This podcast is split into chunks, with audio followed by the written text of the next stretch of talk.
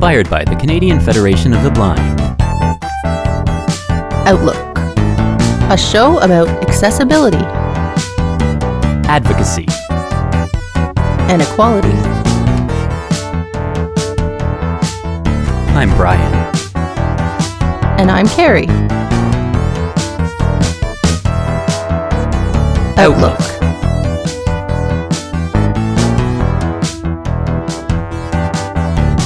Radio Western. Good morning. We are back here on a Monday morning for another edition of Outlook on Radio Western. Welcome. This is Brian here, and I have Carrie patched in through FaceTime. I'm patched in, yeah. It's a funny way of putting it, but Good morning, everybody. 94.9 CHRW, Radio Western. And this is Outlook, uh, another day in self isolation. Yeah, so this is the third ep- episode I think we've done this way now, so it's nice to still be able to bring you some brand new live episodes with all this going on, and happy to be back. Yeah, um, so we could talk about that forever, but uh, I thought, why don't we change it up and talk about something a bit different? Um, which today is going to be a, uh, a review of sorts, I guess, on a new documentary that's been out for a few weeks now on Netflix. Um, and yeah, I, I checked it out there a few weeks ago, and you just watched it, what, yesterday? Yeah, I checked it out yesterday. And you'd mentioned it. We've discussed bringing it up on this show as it does relate. Um, it's a bit, of a wider um, group of people because it's not just focused on blindness specifically, but it does touch on that along with other disabilities. So it's definitely fitting for Outlook.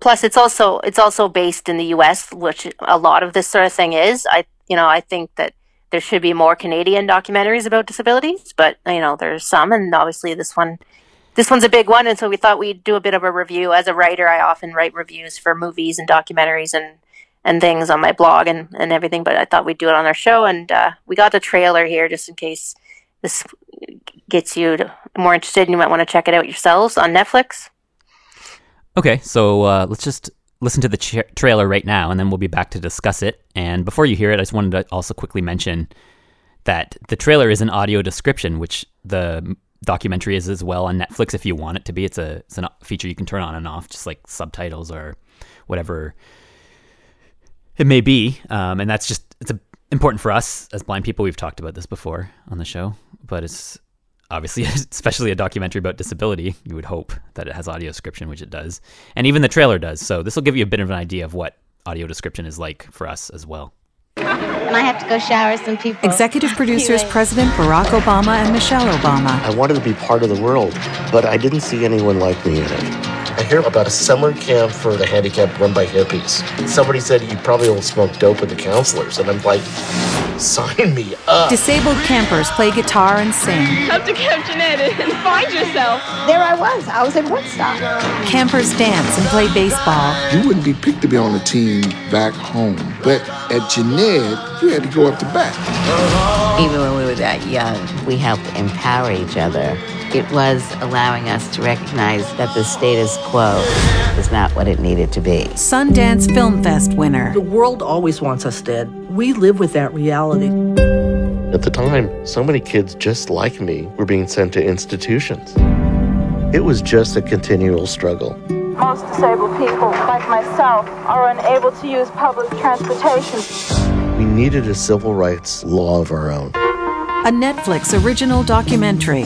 A rehabilitation program has been vetoed by the president because it was cost prohibitive. We decided we were going to have a demonstration. You get the call to action. To the barricade. Disabled protesters. A protesters. small army of the handicapped have occupied this building for the past 11 days. So many people from Camp Jened found their way into the building. The deaf use sign language. The FBI cut off the phones. The deaf people went, we know what to do. That's how we communicated to the people outside the building.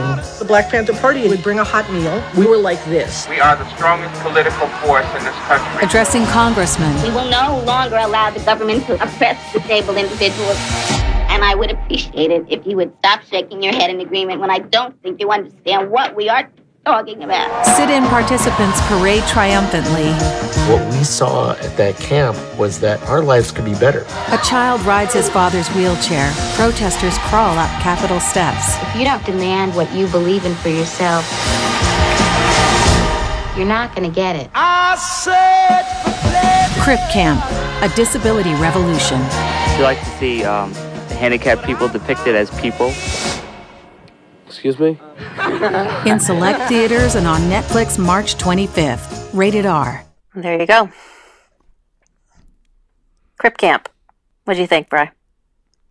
I really liked it. I I was like I didn't really know. now. I mean, well, I wasn't surprised, but I know while important being from the United States, it's going to focus a lot on the on protests and civil rights and all of this stuff, which is important things, but it's also I kind of was hoping there would be maybe a bit more about the camp part of it, which is kind of the fun ha- uh, like exciting, happy part about it. But I also know that's what inspired the movements and brought people together in the in the beginning to to lead to all of the other protests and and the later parts of the of the documentary. So I really I, I enjoyed it, but I do think it got a little above my head in spots, just because I didn't I'm not too familiar with all of these organizations and. Um, Yeah. I'm, I'm interested to learn about it, but at the same time, living in Canada, like you mentioned beforehand, I'd rather see a documentary on Canadian stuff sometimes instead of always Yeah. learning about the stuff in the in the U.S. But uh, overall, and I, I here's it. here's my here's my issue is that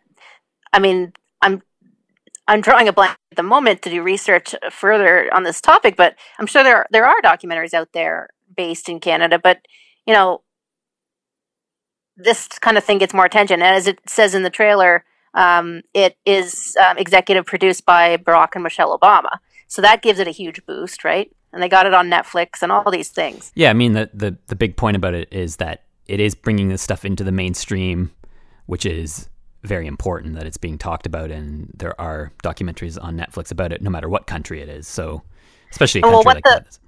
what the lady said in there, the main woman who ended up becoming so her name's Judy, and she's the co- counselor um, at the camp, but she's in a wheelchair. She's the one who goes on to do to be kind of kind of become the spokesperson for the whole movement, um, and ends up doing that kind of work in Washington throughout her life. But uh, she she basically says at one point near the end, it's an inter- she she saw it as an international movement, even though obviously it's legislation and it's working with you know you know government officials in the U.S. and ma- passing laws there, not here. But you know, it's it's it's hard to broaden it to that that extent, but it's important to be able to look at it both ways. Yeah, and they are talking about issues that are international related, like accessibility of buildings for wheelchairs and um, things like that. So it definitely is something that has to start somewhere, and and it is something that applies around the world. But it made you think like you said you so it's it's basically documentary split into two parts. The first part is the camp and the second part is after they come home from camp. So um, it made us i mean it made me obviously i assume it popped into your head too um, the specific camp that we went to growing up or camps. We went to day camps and we went to overnight camps um, for for the blind.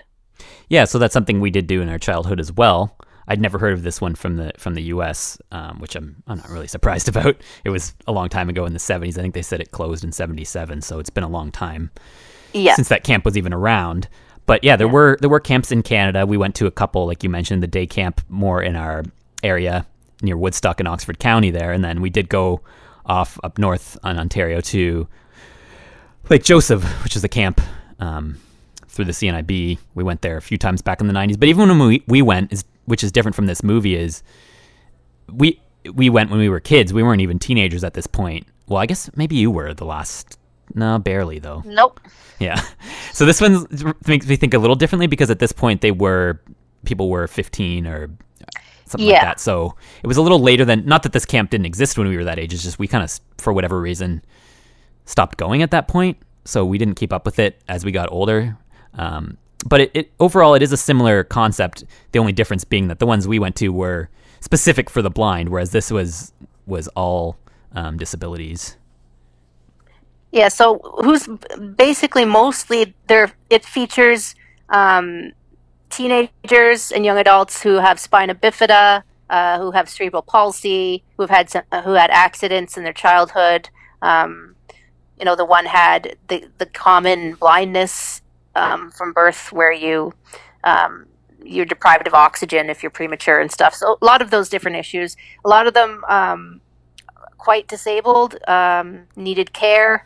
So it was an interesting experience to hear this camp video, this old footage from the 70s that that this this group came in and and videoed this the campers and sort of finally we're letting them speak for themselves.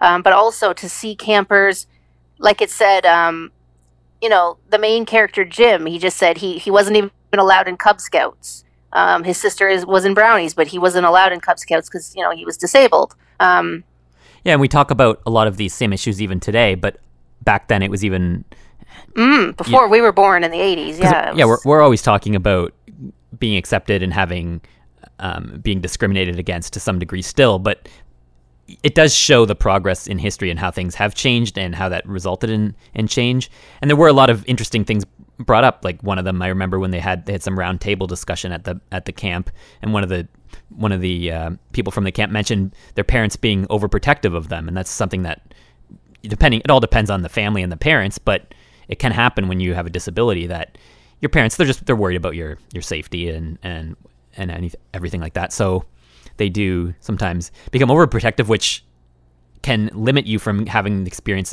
the same experience as anyone else. So this camp did give those those people an opportunity to to feel like they fit in and that they weren't being held back. Yeah, like Jim, Jim says in, in the documentary, he, he wasn't really cool back in his own his, his you know his other life. Whereas at camp, he was finally one of the cool kids. You know, it's like a hierarchy of the way you know it is when you're a kid in in school, social um, ranking and things that happens. Whereas it, at this camp, he he finally was able to have his first girlfriend and you know then you see clips of these teenagers acting the way teenagers do right you know like making out in the corner and all these kind of experiences that every teen you know yearns yeah. to have and sometimes if you if you are in just in the greater society where there's all sorts of people and you are a minority you don't you get left out of these things and this camp allowed people them to not have that experience at the same time i also feel like it kind of it does it, it goes back to the our discussion about being segregated and integrated, which they have their benefits and to some degree, even in the end, even though in the end it's best to be integrated and all together. This, yep. this was a separate where they were they were separate altogether at the same time, and I don't know. Yeah, well, I mean, there were some um, there were some fully able-bodied counselors and people at the camp, but yeah, a lot of it was um, helping each other out, right? Like a lot of them did need help dressing and having and showering and and bathroom issues, and you know that's that can be terribly embarrassing when you're a teenager. Um, and obviously, a lot of them said that they were, had only had their parents take care of them up until then. But there's a hierarchy, as um, Jim says, when he goes home later on in the 70s in high school and things, he finds out that there are these institutions that people with disabilities, even before he sort of was born or even while he was still young, these were fully operational places where a lot of families were um, ill-equipped to look after their children and would send them to these institutions. And and what he says is that this camp changed the world and nobody knows the story. Um, right. So when you're disabled, especially I guess back then, you know, before integration was a big thing. You you felt you were sort of excluded and sort of hidden away in society, and the you know the more difficult and the more multi disabilities you had, the more hidden away I think you often were, and they and you didn't really have a voice, right? So finally, there are these kids who go to camp, and and actually, it's interesting to me because one of the counselors is a um, was an African American young man who came from Alabama to New York State, where the camp was, um, a few hours from Manhattan. And uh, he just sort of, it was, so it's interesting to see the issues that were going on at the time, uh, you know, in lots of places, but specifically in the U.S. with um, civil rights. Yeah, and, and it's, it's interesting how that, how the civil rights ties in with the, these other disabilities because it's it's all people that are are treated aren't t- treated equally um, even though they're in different situations. And some people are involved in both the civil rights for for that as well as the disability. So Yeah. So um, I think it was funny to hear all these old recordings, which you and I know, you know, we yeah, like to record when we went yeah, it sounds really neat because I'm well, I'm me going to school for audio engineering and stuff like that. It's it's interesting to hear old footage like that, and it's nice how they Yeah, you can hear you can hear like the old tape recording equipment they used and things. It just has a different sound to it. Yeah, and it's really interesting how they incorporated that in with with later footage, and like you say, they followed up after after the fact and while it was happening in the '70s as well. So I thought that was neat Yeah, so around the timeline. At the at the camp, it's neat the way you know they're they're playing baseball as as best they can. They, it's modified. You know, they got counselors carrying students from their wheelchairs and helping them into the pool, and it's just you know it was a seems like it was a very busy place. Um, but yeah, that the Jim main character Jim, he I think he eventually went to school for audio engineering, kind of like you. So Yeah, you said acoustics, um, some sort of acoustic design or sound design.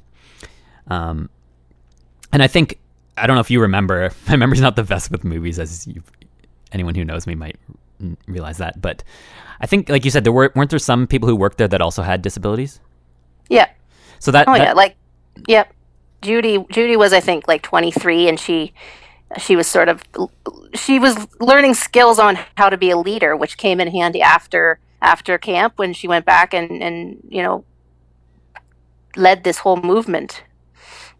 and that that in in turn makes me think of organizations like like the Canadian Federation of the Blind that we that we talk about on the show, where it's and they talk about it also later in the movie as well. I think when they get in more into the protests and stuff like that, where it's people with the same issues helping other people that are in the same situation instead of like you say the the parents helping um, these people instead of rather than them helping other people like them. It kind of Yeah, well finally you have to take charge of your own life eventually and and if hopefully you're given a chance to do it. Where so many disabled people throughout history weren't really given that chance. So it's just neat to see the whole evolution, and I know it gets very political as the documentary goes documentary goes on, and that can be trickier. Um, but I found myself getting quite emotional throughout. Uh, I am a, maybe I'm more emotional person you than you, but um, yeah, I just wasn't qu- totally expecting that because I, I, I knew I, you didn't I know what to expect. Yeah, I, told wasn't you to check it surprised, but I thought you said it was kind of a light sort of movie, and then I realized, oh, maybe not so much. But, um, but it, it did also have its because while some of the some of that stuff can get kind of depressing when you see all these things that needed to change and all this, but at the same time, when you do see the, the things passed and things are changing, when certain bills are passed and signed, then you do notice that there is a positive side to it as well. Yeah, like you and I struggle with the political side of it, right? Like you have to to really affect change uh, in big and meaningful ways. Um, you have to you have to find leaders who can take a stand. Uh, but it's it just makes you s- see the sort of different stages people were at. The one scene that really got to me is when the one kid um, just gives out his number on the on the video.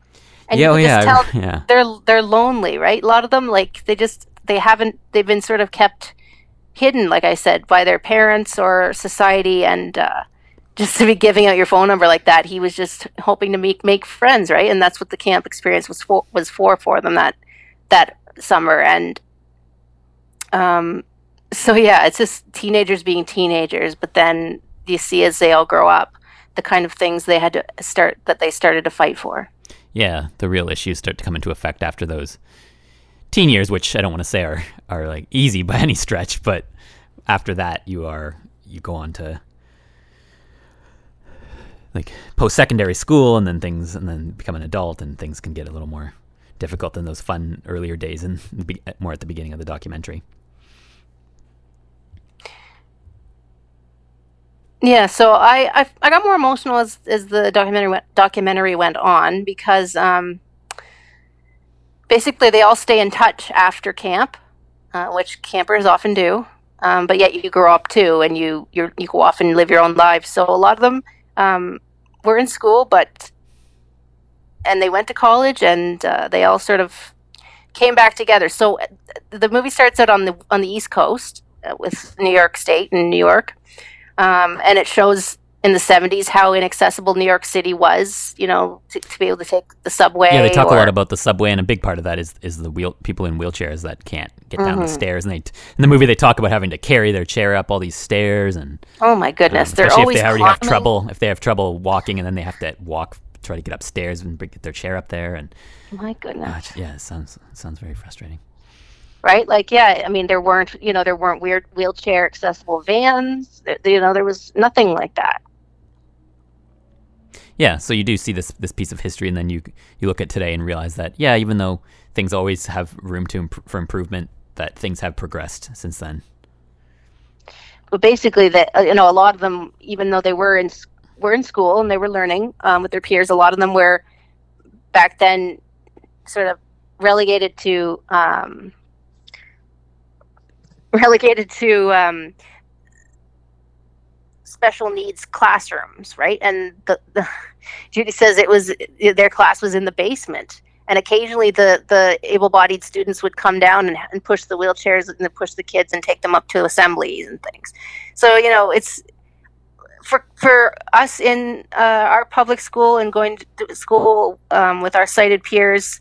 I always, you know, think about the effect that we all had on each other, um, what that was like, and that was obviously in the '90s once things were getting a bit better. But um, yeah, and the difference there, a there is the difference there is if if they're separated out and they're just wheeled up for an assembly or something, then they're still seen as a an out outcast or a separate Yeah. group. Whereas for us, when we were integrated into classrooms, even though yeah, still we we were different and people might have still seen that to some degree, we were there every day, so it, it normalized things a lot more, and people began not to see that as much as as they would in those other situations. So the common phrase is is separate but equal.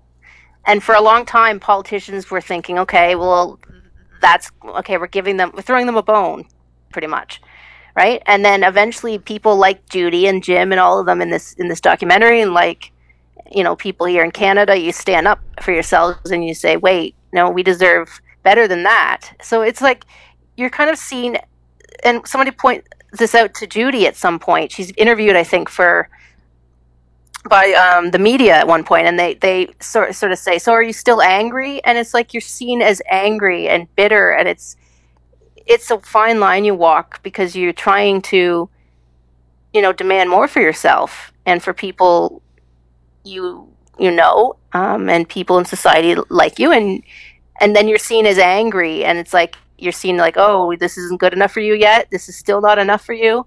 But then You I know, think you're at one point when they scraps. at some point when they asked her that when she was a little older, she did say instead of just focusing on the anger part, she mentioned how there have been improvements and trying to look at the positive side a little bit. Um, because, well, yeah, it can be it can be easy sometimes to get angry and worked up about those things. Like you said, you don't want it to always come across that you're just an angry person all the time. So, something it's always important to try and look at the positives and and be as positive as you can be. Yeah, but I mean, like she she says she prefers to look at it as positive, taking positive action. Yeah. But it's all in how the media might have wanted to spin it at the time. Yeah, So it's- basically, after they go to school, they they all go off on their own, and, and a lot of them move out to Berkeley in California. So they go from the East Coast to the West Coast, as I said.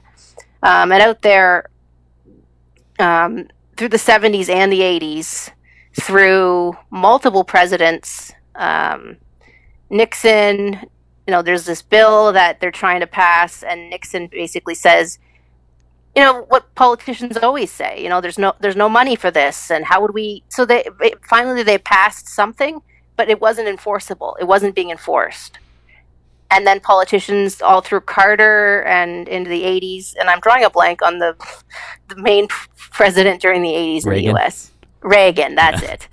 Um, you know, basically, oh well, we don't have the money for that, or and then so eventually they started having to chase these politicians around to be heard, and a lot of them would would avoid would avoid them. But as soon as enough of you gather together, which is the thing that I grapple with here in Canada, is that one or a few of us all spread out all around. You know, nobody's going to ever really take you seriously. It's when you come together, and you know, even the Black Panthers um, ended up helping them.